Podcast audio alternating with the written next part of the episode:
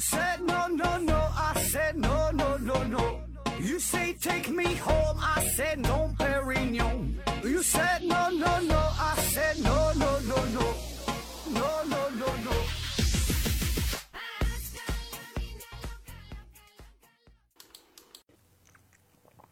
拼命探索，不计后果。欢迎您收听《思考盒子》，本节目由喜马拉雅平台独家播出。呃，今天还是回答听友的问题。第一个问题，薛定谔的土味八提问说：“盒子老师，狗狗的嗅觉灵敏，为什么还会围着屎啊来回地嗅？应该是远远的就能闻到，然后走开才对。是因为屎的气味对狗狗来说是一种中性的味道，既不香也不臭。呃，关于这个问题，生物界有没有什么确定的研究结论？啊，说这个狗闻屎或者闻其他的什么气味，还有离得很近。嗯，这我们都知道，狗的嗅觉呀，它非常的灵敏。那通常来说呢，成年狗有超过五百万个嗅觉细胞。啊，当然，根据狗的品种的差异，那它们的嗅觉能力也会有一定的差别。但是无论如何，通常呢，它们的嗅觉感知能力，起码呢是在两百米以内的这个范围啊，就已经可以很容易的进行识别了。那对于一些特殊的气味，比如说是发情的信号啊，那么这个呢，可能一两公里的范围它都能识别。对于一些猎犬或者是牧羊犬哈，一些特殊的犬种，那它的这个嗅觉细胞更是高达两亿个啊，这个识别的内容和范围也就更广啊，这个嗅觉能力确实是很强。但是呢，它上帝是公平的，打开了一道门就关上了一扇窗嘛。那它嗅觉这么好，它的视力呀就差一些。呃，它既可以说既是色盲，又是近视眼，来看东西呢就比较费劲儿。那么说，为啥它闻东西这个时候要离得这么近哈？其中一个原因呢，就是因为它这个视力不太好嘛。那么对于一个物品的判断，除了要闻味儿，对吧？那也得看一看它是啥呀。那我们接触一个事物，它是多种感官共同作用的结果。虽然它鼻子很好使，它也得要借借用一些其他辅助的器官来共同识别这个物体，对吧？像咱们眼，咱们是主要是靠眼睛，但是你也得听听声，也得闻闻味儿啊，共同作用。那同时呢，这个狗它离得近一些，也可以让它的嗅觉细胞上的受体更加精准地捕捉气味的分子。嗯，所以说这样的话，它识别的可以提高它的这个这个准确性。下一个问题，思考电子提问说：，嗯，上班八小时，假如工作两小时后开始饿了，再过两个小时呢，饥饿感饥饿感又减弱了，这个是啥原理？还有困意，本来呢困意来了，时间久了呢困意会减弱，是怎么回事儿？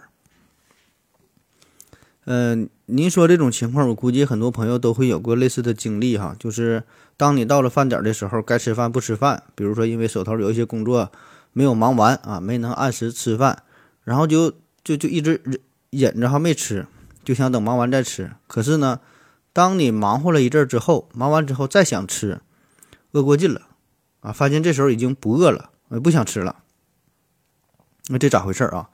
这个呢，涉及到一个专业的生理学名词，叫“饿过劲了就不饿了”啊。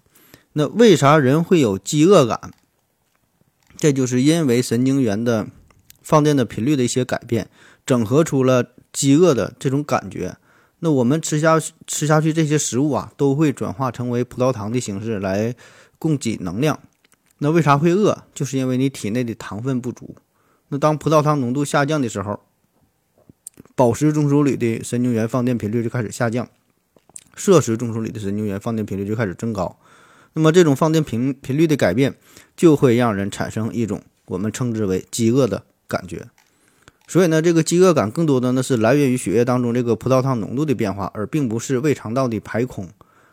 那么在你饥饿的时候啊，也不一定说非得要吃饭，你可以吃两块糖，瞬间提升你的血糖。那即使你的胃里没有食物，你也不会觉得饿。那血糖的上升就相当于告诉你身体，哎，我这个我这个葡萄糖啊，这个这个量呃已经足够了啊，所以呢你就你就不饿了啊。所以所谓这个饿过劲，就是你体内一部分肝糖原开始分解，以维持你血糖的稳定。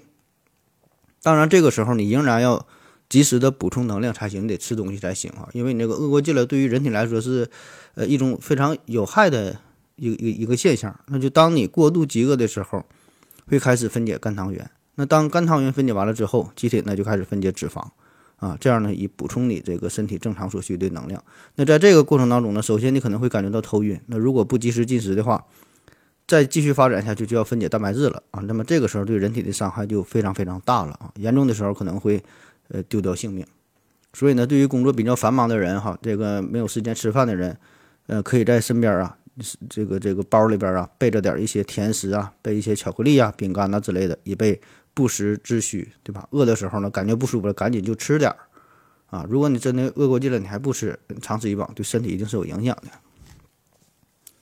下一个问题，李必刀提问说：“呃，你好，盒子，车间、车床和车有什么关系啊？这车车间、车床，这工厂里边哈，一般有什么车前铣刨嘛，对吧？有就这个车床这些东西。嗯，这事儿您直接看字典就解释的很清楚了。”这个车是什么意思？那最常见的就是陆地上的这种有轮子的这这种运通运输工具、交通工具，对吧？汽车、火车、马车之类的，咱管这个叫车。那这个车呢，还有一层意思，就是利用轮轴旋转的机械工具，也叫车啊。利用轮轴旋转的机械工具，比如说，你看以前也有啊，以前就纺车、水车，你看它也叫车。所以呢，你说这个车间车床取的呢，就是这层意思啊，就是利用呃轮轴旋转的这些机械工具啊，也叫车。那我觉得呢，就是后者啊，就这种对于车的这个意思，它的涵盖的范围其实是更广的，对吧？实际上呢，它是可以包括咱们现在说的这种交通工具，因为你陆地上这种有轮子的运输工具、交通工具，也可以看作是利用轮轴旋转的一种机械工具。对吧？只不过说现在这个车是非常非常常见的，然后呢，一说到车，我们首先就把它想成一种交通工具，反倒是忘了它最为原始的这个意思。下一个问题，Wal Walken Walknoten 提问说，呃，那期读啊，那期改读音这事儿反映了时代的进步。先举个简单例子。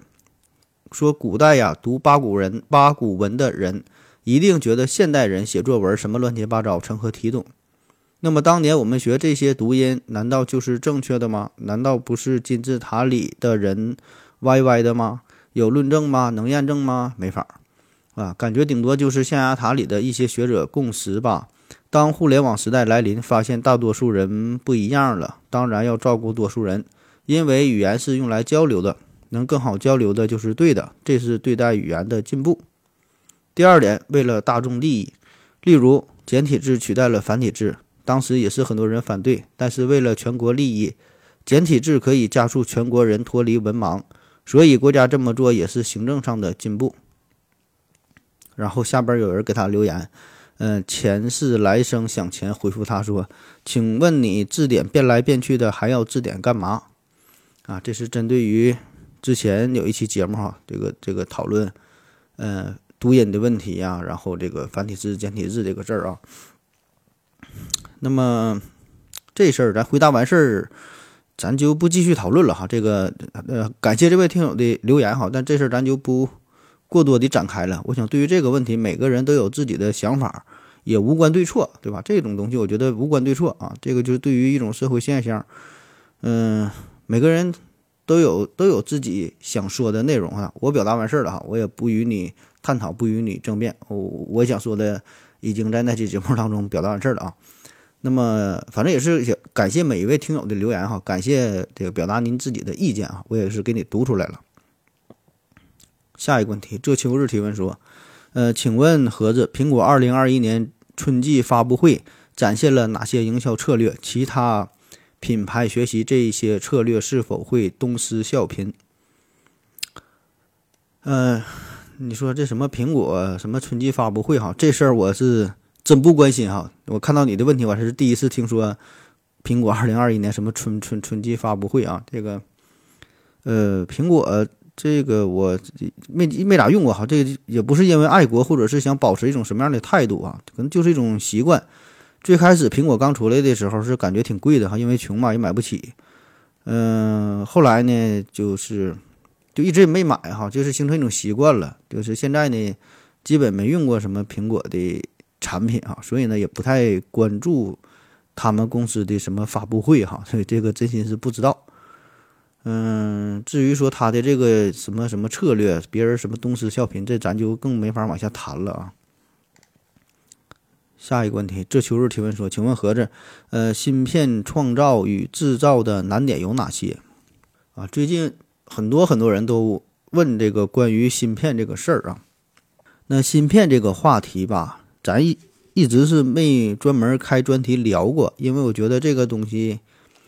嗯，专业性特别强哈，大伙儿好像都很感兴趣。但是这个东西如果真是从专业的角度去说，我觉得是挺无聊的哈，里边会涉及太多太多专业性的内容，很难把它讲的特别有意思，对吧？因为你说你制造这个东西，我给你讲什么什么原理，没啥意思啊。而且确实我也不会啊。但是既然这么多人问了哈，这个我就给大伙儿念念一段百度吧哈。很多人很讨厌我念百度啊，但我感觉这个催眠效果还是挺好的。呃，你不爱听的话，可以快进五分钟啊，我给你念一段百度上关于这个芯片这个事儿。那芯片哈，啥是芯片？这个呢，也是一种集成电路，它呢是通过微细加工的技术，把这个半导体这些器件啊聚集在硅的晶圆表面上，以此呢获得的一种电子产品。那它的奥秘之处就在于。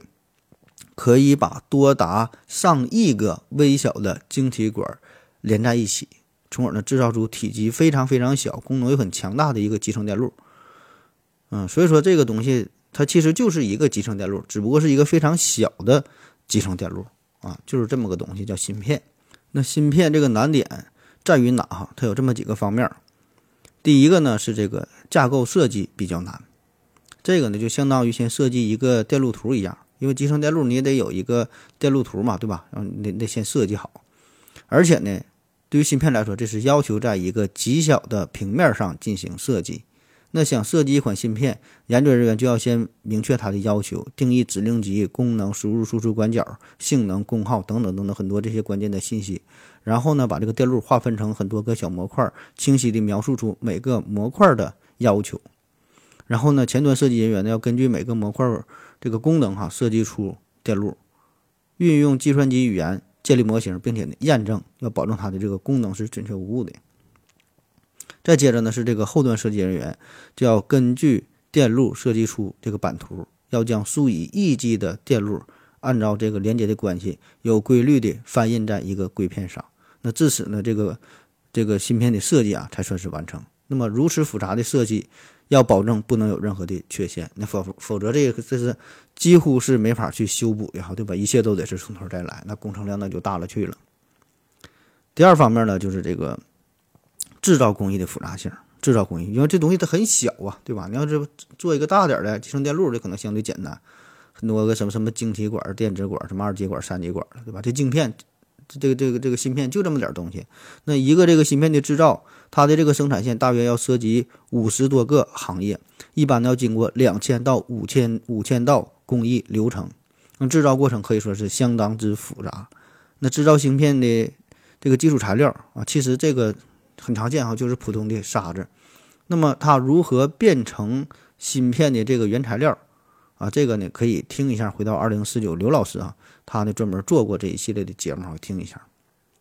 那么大体来说，就是这个沙子先要经过这个脱氧化的处理，呃，然后再通过很多步的净化，啊，熔炼成单晶硅锭，然后呢再横向切割成圆形的单个晶片，啊，也就是这个晶圆啊。那么这个过程就很复杂了，在这个晶圆上边要制造出这个芯片，那就是更加复杂了。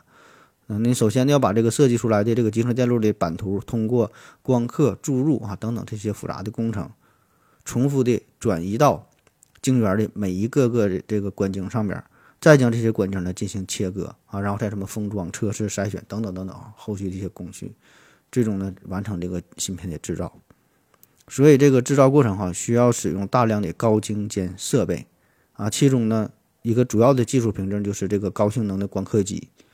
呃，目前呢，能制造出这种高性能的光刻机，呃，基本就是三大品牌哈，就是荷兰，还有这个日本啊，荷兰的 ASML 啊，阿斯麦啊，日本的一个是尼康，一个是佳能啊，但是日本这个造荷兰的阿斯麦还是稍微差一点，所以这个这个顶级的还是这个荷兰，它一年生产的光刻机其实也就是十几个、二十几个啊，由于一些技术封锁的原因，你有钱你也买不到。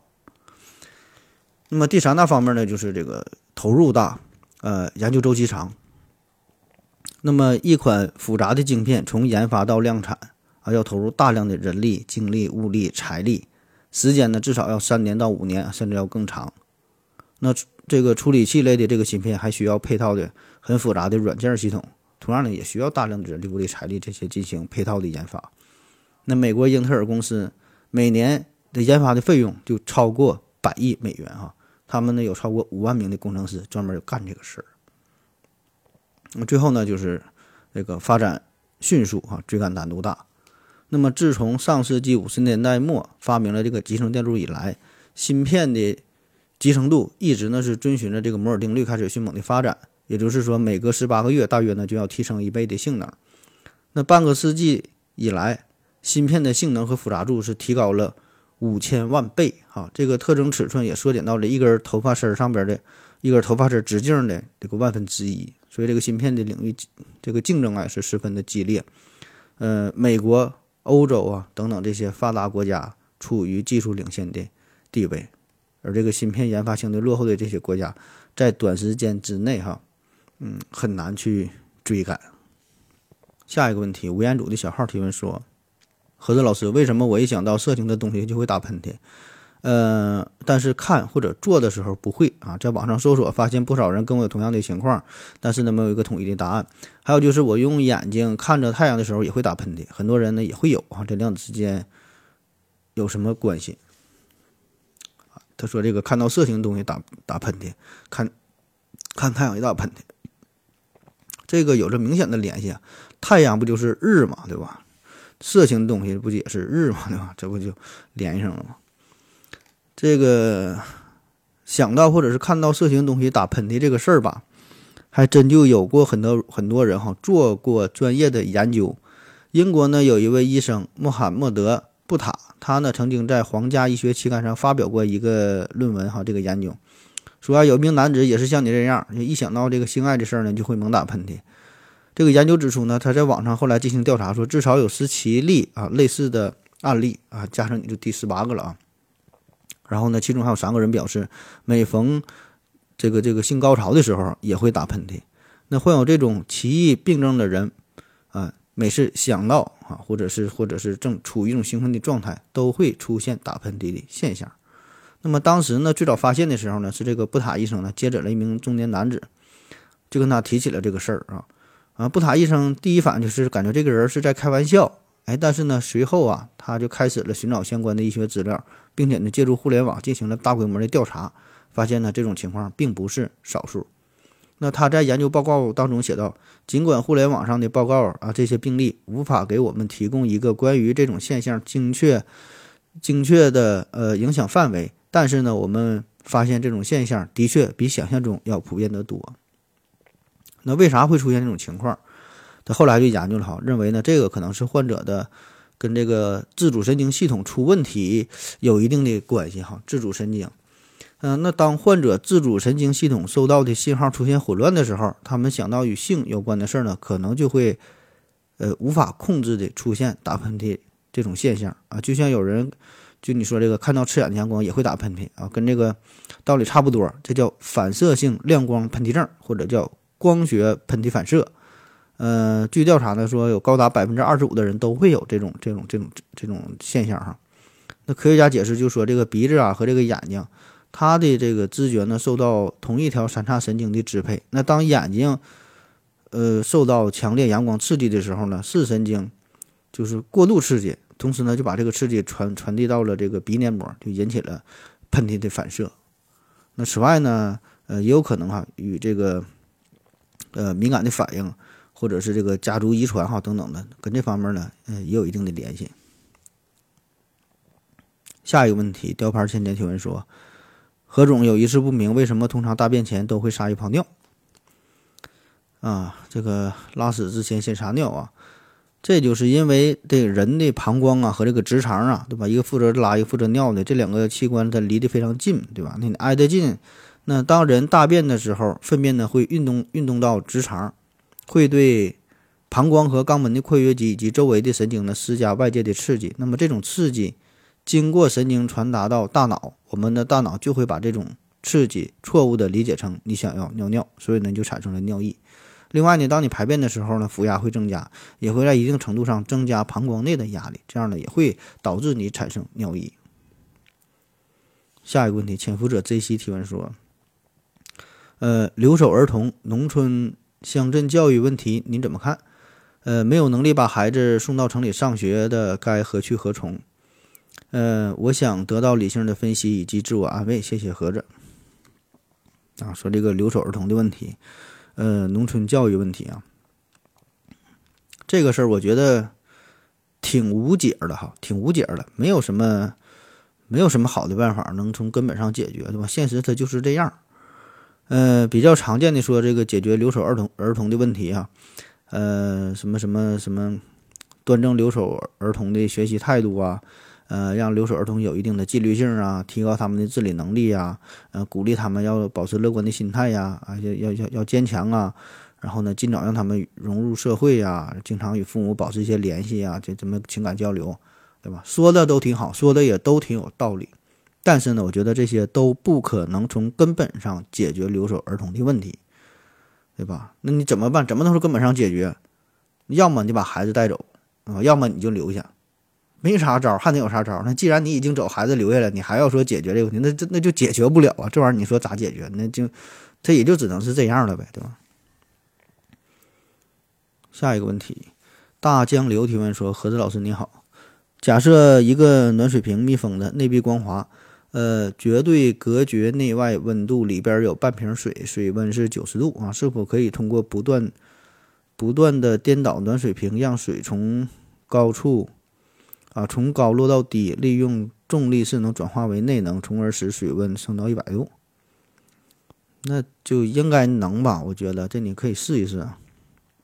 下一个问题，Libert w a r s 提问说：呃，请问何志老师如何看待当今学术论文体系？大部分研究者费钱费时的得出的成果，想要发表，还需要付费给杂志，而其他呢，无论是漫画还是什么其他的故事杂志。一般，呃，都是编辑部给作者稿费，为什么会出现这种相反的情况？啊，说这个论文投稿的事儿啊，嗯，这个这就是买方市场和卖方市场这种供求关系的不同呗，对吧？那你咱说啊，那在中国发表学术论文这一块儿，它已经不再是单纯的发表学术论文这么简单，这里边。涉及的事儿太多了哈，它是一个非常成熟的产业链，可以说，就是你无论是医生也好，工程师也好，还是某方面的科研人员哈，不管是哪个研究领域的，你想要晋级，那都是需要发表论文才行。那么这个论文要分为省级的、国家级的核心期刊，啊，有一些要求更高，你得让你在什么。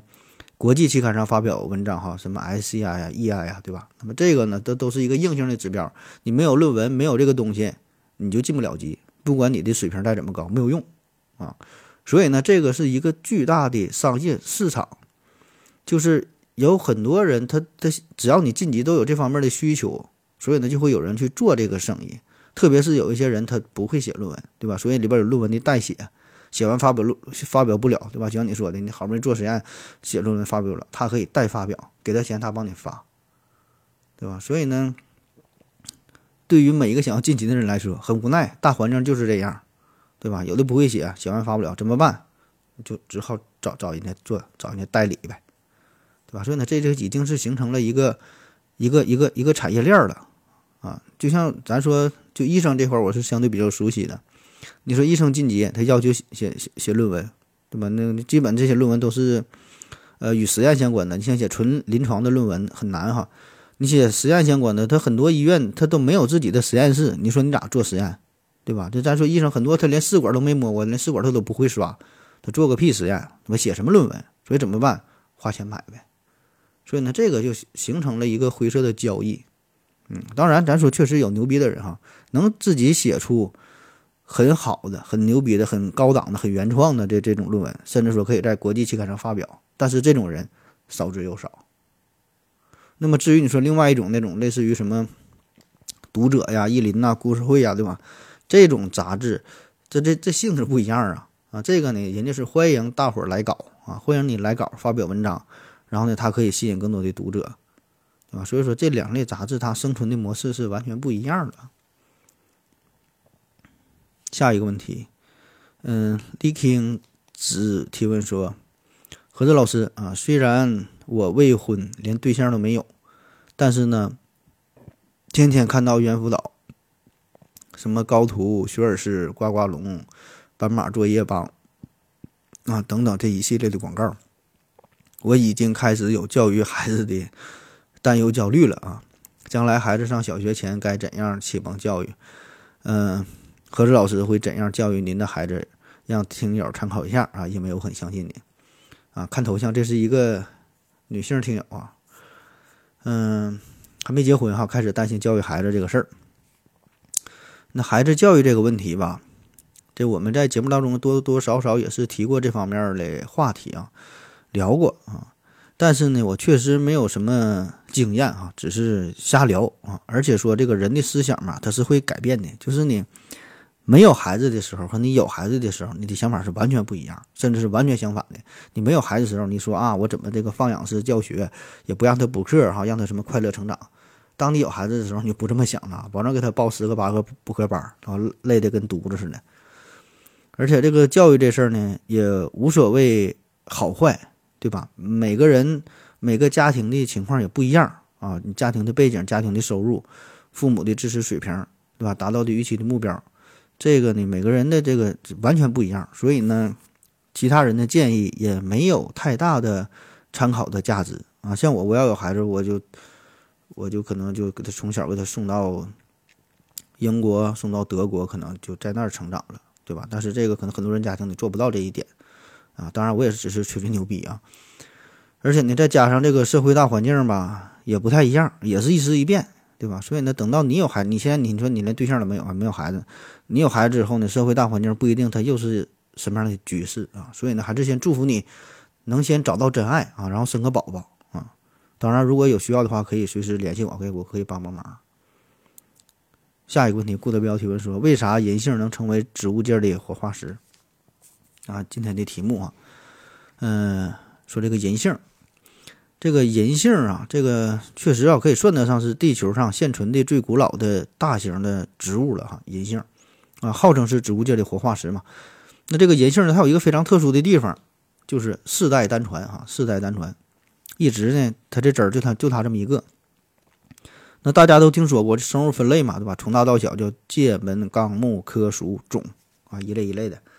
那世界上这么多的物种，通常来说，每个物种都或多或少的有一些亲缘关系比较近的这个物种，就是都有一些近亲，对吧？就是一个门下边好几个纲，一个纲下边好几个目，一个目下边好几个科，一个科下边好几个种，这这这个这个一个一个这么下来的，对吧？都有一些近亲。但是银杏呢，这绝对是一个异类。你看银杏，它属于植物界裸子植物门银杏纲、银杏目、银杏科、银杏属、银杏种。就是说，银杏岗下边就只有这么一个银杏岗，它它这个银杏岗下边就一个木，就这银杏木，银杏木下边就一个银杏科，银杏科下就一个就一个银银杏属就银杏就就就这么一个银杏，没有别的。就是现存的银杏啊，就是没有找到与它这个这个呃联系比较近的哈，它的这个亲属都没有，非常孤单。嗯，就是到现在，他的亲属都都都都死没了啊！当然，原来哈他有很多亲属。那根据化石表明，银杏的足迹曾经是遍布全球各地啊，也从化石当中找到了当年他很多的这个亲缘物种啊，呃，证明他的这个家族啊，原来呢还是挺牛逼、挺厉害啊。但后来呢，只有他自己活了下来。那为啥会这样哈？先是呢，在大约二点五亿年前。嗯，地球上呢发生了第三次生物大灭绝啊，也叫二叠纪大灭绝。咱这以前专专门讲过这个事儿啊。那这次大灭绝导致了百分之九十六的地球生物灭绝，那其中呢，百分之九十的海洋生物和百分之七十的陆地脊椎动物都灭绝了，包括非常有名的三叶虫啊，也是在这时候死掉的。再后来呢，是距今一点四亿年前，这个被子植物呢开始出现，侵占了裸子植物的生存空间。这个被子植物呢有一个它有一个优势哈，它就能更好的融入这个大自然当中，然后这个裸子植物呢开始全面溃败。也就是人性的朋友们、亲戚们几乎呢全都消失掉了。那么再到第五次生物大灭绝，这这就是六千五百万年前哈，把恐龙给团灭的这一次，呃，也是差点荡平了陆地上的这些高大的树木。而且这个很不幸的是，呃，在这次生物大灭绝当中，裸子植物哈几乎哈也都被打尽了啊，一网打尽。呃，因为它们普遍都是高大的植物，很不容易存活下来，所以呢。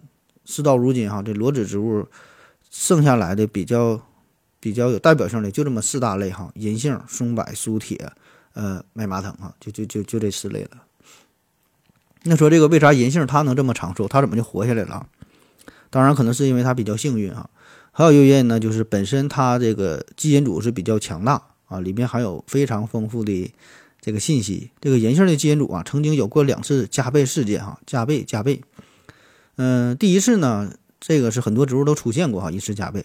另外一次呢，是银杏所独有的、独有的这个基因组加倍。那么基因组加倍就获得了更多的进化的材料。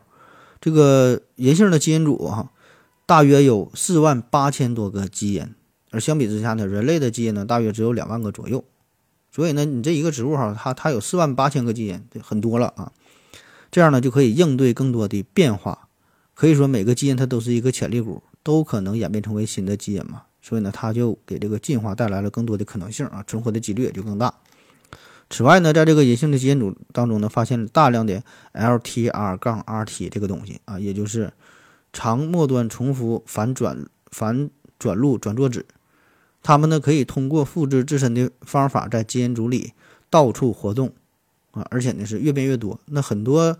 物种的基因组里边都有它们的身影，在这个银杏的基因组当中呢，它这个数量是多的惊人。那它们呢可以通过自身随机的移动，给这个基因组啊带来变数，对吧？只要有变数，这物种呢就可以变成更多的样子，从而呢是增加了活下去的可能性。再有呢，就是这个银杏的基因组当中有非常多这种关于疾病、关于害虫的抗性基因。那这些基因呢，大多数呢是重复的啊，从而呢使这个银杏具有。防御各种病虫害的能力。那么这样看来呢，就凭借着它这个基因的灵活多变，银杏呢是躲过了各种这种大灭绝的事件哈，也是挺过了数次的冰川期啊，勇敢的活了下来。那不仅如此啊，这个银杏还创造了另一项世界纪录，嗯，就是在这个一九四五年广岛原子弹这个这是爆这爆炸当中，就是离这个爆炸中心仅数公里之内哈。绝大多数的这个生物，不管是动物、植物，也都是遭到了灭顶之灾。但是很非常非常非常奇迹的哈，非常神奇的是，有六株银杏居然呢是活了下来啊！现在呢仍然是枝繁叶茂啊，所以它这个存活能力确实很强。好了，今天节目就这样，赶紧收听，谢谢大家，再见。如果您也想提问的话，请在喜马拉雅平台搜索西西弗斯 FM。